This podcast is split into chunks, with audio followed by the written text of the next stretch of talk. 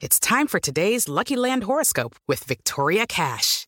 Life's gotten mundane, so shake up the daily routine and be adventurous with a trip to Lucky Land. You know what they say. Your chance to win starts with a spin. So go to LuckyLandSlots.com to play over 100 social casino-style games for free for your chance to redeem some serious prizes. Get lucky today at LuckyLandSlots.com. Available to players in the U.S., excluding Washington and Michigan. No purchase necessary. VGW Group. Void where prohibited by law. 18 plus. Terms and conditions apply. Así sucede con Carlos Martín Huerta Macías. En este podcast recibirás la información más relevante. Un servicio de Asir Noticias. Como todos los lunes ya nos acompaña mi querido notario Ángel Pérez. ¿Cómo estás, Ángel? Hola, hola. Muy verte. bien, bien, muchas gracias. Buen día. Buen día iniciando semana con Así estos es. consejos notariales y este y ahora tú conduciendo el programa. Muchas Le gracias. mandamos ya. un afectuoso saludo a Carlitos y deseamos pronta su pronta recuperación. Así tiene que ser y, y ya nos dijo que mañana viene, o sea que pues él, este, ya sabes que le encanta el trabajo, le encanta estar en la radio y pues no puede dejar su auditorio. Claro, Sí. claro, y además muy apreciado, muy querido por todo su auditorio. Por supuesto. Y hoy de qué vamos a platicar, oye, porque para temas de notariales todos tenemos líos, ¿verdad? Estamos- Abundan, abundan los problemas. eh, creo que ese, ese tipo de educación inmobiliaria, todos alguna vez eh, eh, tenemos algún inmueble y alguien dice, no, yo para qué hago mi testamento, para qué voy al notario, para qué recibo esos consejos. No saben cuándo van a recibir una herencia, no saben cuándo van a recibir algo de beneficio inmobiliario y que es importante eh, saber manejarlo, saber eh, tener, tener práctica en ese tipo de, ambiente inmobiliario porque nos hace falta a todos. Y hoy, hoy precisamente vamos a ver eh, algunas cuestiones de el régimen matrimonial y cómo incide, cómo repercute mucho en la cuestión inmobiliaria. Y veamos, veamos eh, tres aspectos. Primero, una persona contrae matrimonio bajo el régimen de sociedad conyugal. Primer caso. Segundo caso, otra persona contrae matrimonio bajo el régimen de separación de bienes. Y un tercer caso que podríamos llamarlo mixto, que no es un régimen matrimonial, pero se preguntan muchas personas lo siguiente. Llega Mónica a vender su casa y dice, ¿por qué tiene que venir mi esposo si solamente yo aparezco en la escritura? Ah, le pedimos y aparece su estado civil de casada y le pedimos su acta de matrimonio y resulta que aparece casada en sociedad conyugal.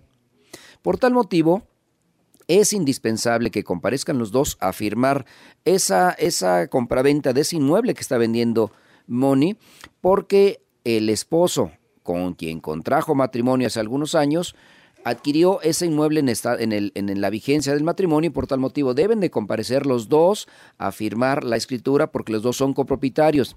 Es decir, aparte del matrimonio formaron una sociedad conyugal, Aunque no aparezca en la escritura. aunque no aparezca en la eso escritura. Está bien interesante. No aparece en la escritura, pero apareces casada. Sí. Y casada, lo primero que como notario yo te pido, tráeme tu acta de matrimonio. Quiero ver bajo qué régimen. Y aparece sociedad conyugal.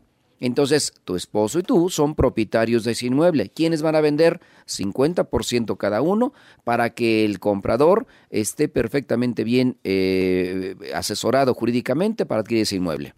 Ahora, en otro caso, están casados bajo el régimen de separación de bienes.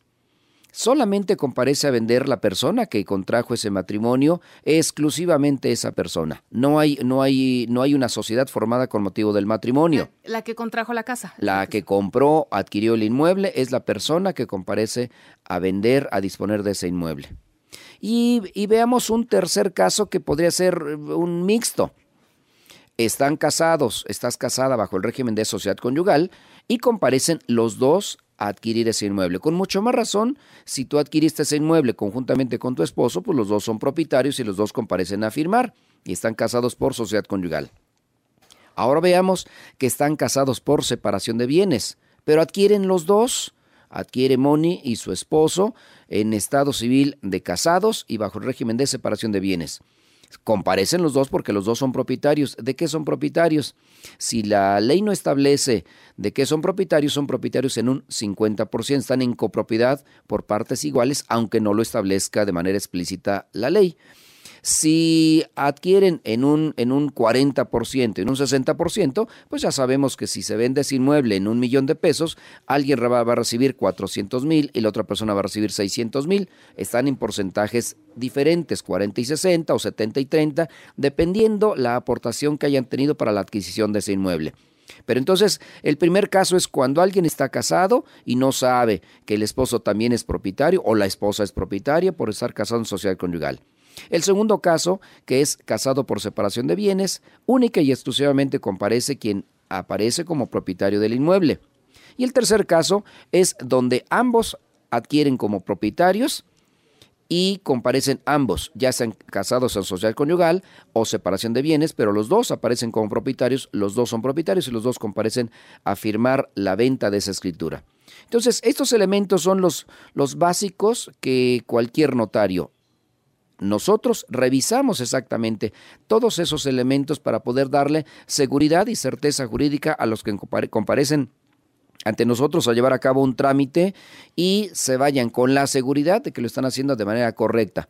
Por eso es importante acudir ante el notario a revisar esa documentación y tener la asesoría indispensable para llevar a cabo sus trámites de un inmueble, de un terreno, de una casa. Creo que es lo más importante estar perfectamente asesorados y con estos consejos notariales creo que lo podemos hacer a través de este medio. Claro. Oye, muchas veces cuando está el matrimonio y hablan de mil cosas, ¿no? Hay los hijos y la escuela y qué vamos a hacer, pero no hablan del tema de cómo se van a casar. Yo he conocido parejas que le digo, ¿y qué? ¿Cómo te casaste? No sé, me, de tema, me dio pena decirle que sin por separación de bienes o, y ya lo decidió él pues es un tema que se debe de hablar, ¿no? Yo creo que es de los, de los temas más importantes en pareja, decir, a ver, vamos a formar un fondo de la sociedad conyugal, porque además más adelante hablaremos que si estando casado en sociedad conyugal, Mónica está casada en sociedad conyugal y adquiere por herencia un bien, estando casada, el bien es un bien propio, le corresponde exclusivamente a Mónica. Porque es un bien que adquirió por herencia. O su papá le te donó el día de ayer un bien inmueble. Ese bien no forma parte de la sociedad conyugal, y entonces creo que es importante, eh, hay, un, hay, un tema, hay un tema relevante que se llaman capitulaciones matrimoniales y es a lo que te refieres cuando dices, a ver, ¿cómo nos vamos a casar?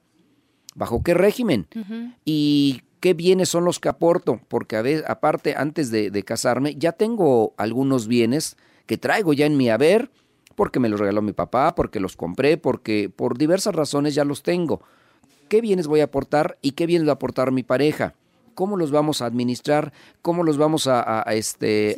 Si, yo ya tengo bienes, si me caso por bienes mancomunados, ¿pasan a ser de la pareja? No, esos bienes son exclusivamente porque son bienes adquiridos exclusivamente de quien aparece como titular, porque son adquiridos antes del matrimonio. Justo eso nos preguntaron del auditorio, dice, buenos días, una pregunta para el notario, ¿qué pasa cuando adquieres los bienes antes del matrimonio y te casas bajo sociedad conyugal? ¿El cónyuge tiene derecho a todo?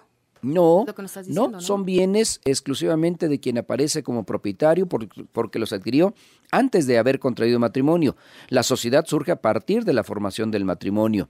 Recordemos que el matrimonio no solamente es el matrimonio, el matrimonio es un contrato. Al final de cuentas, la ley lo establece como un contrato. Y la sociedad surge con motivo del matrimonio. Entonces, si no hay sociedad antes de haberse casado, pues el bien exclusivamente le corresponde al titular de ese derecho. Entonces que se queden tranquilos con eso, ¿no? Así es. Luego entran las dudas ahí. Pues bueno, muchísimas gracias. ¿Dónde te pueden contactar, mi querido Ángel? Eh, notaría 55 en 31 Poniente 109. Perfecto, pues muchas gracias, como siempre, de verdad un placer escucharte y como decimos, que se acerquen y se asesoren y pregunten porque luego se toman decisiones equivocadas que tienen que estar arreglando los demás, ¿no? Más adelante, así Más adelante, que porque el papá ya no está o la mamá y entonces le dejas el problema a la familia. El paquete ahí se queda. Por eso es importante acérquese a la asesoría correcta y completa con su notario. No, y esta educación de la que nos platicas, ¿eh? no la tenemos y no hablamos de eso en las familias, tendríamos que hacerlo. Así es, importantísimo. Muy bien, mi querido Ángel Pérez, muchísimas gracias. Con muchísimo gusto para ti y para tu público.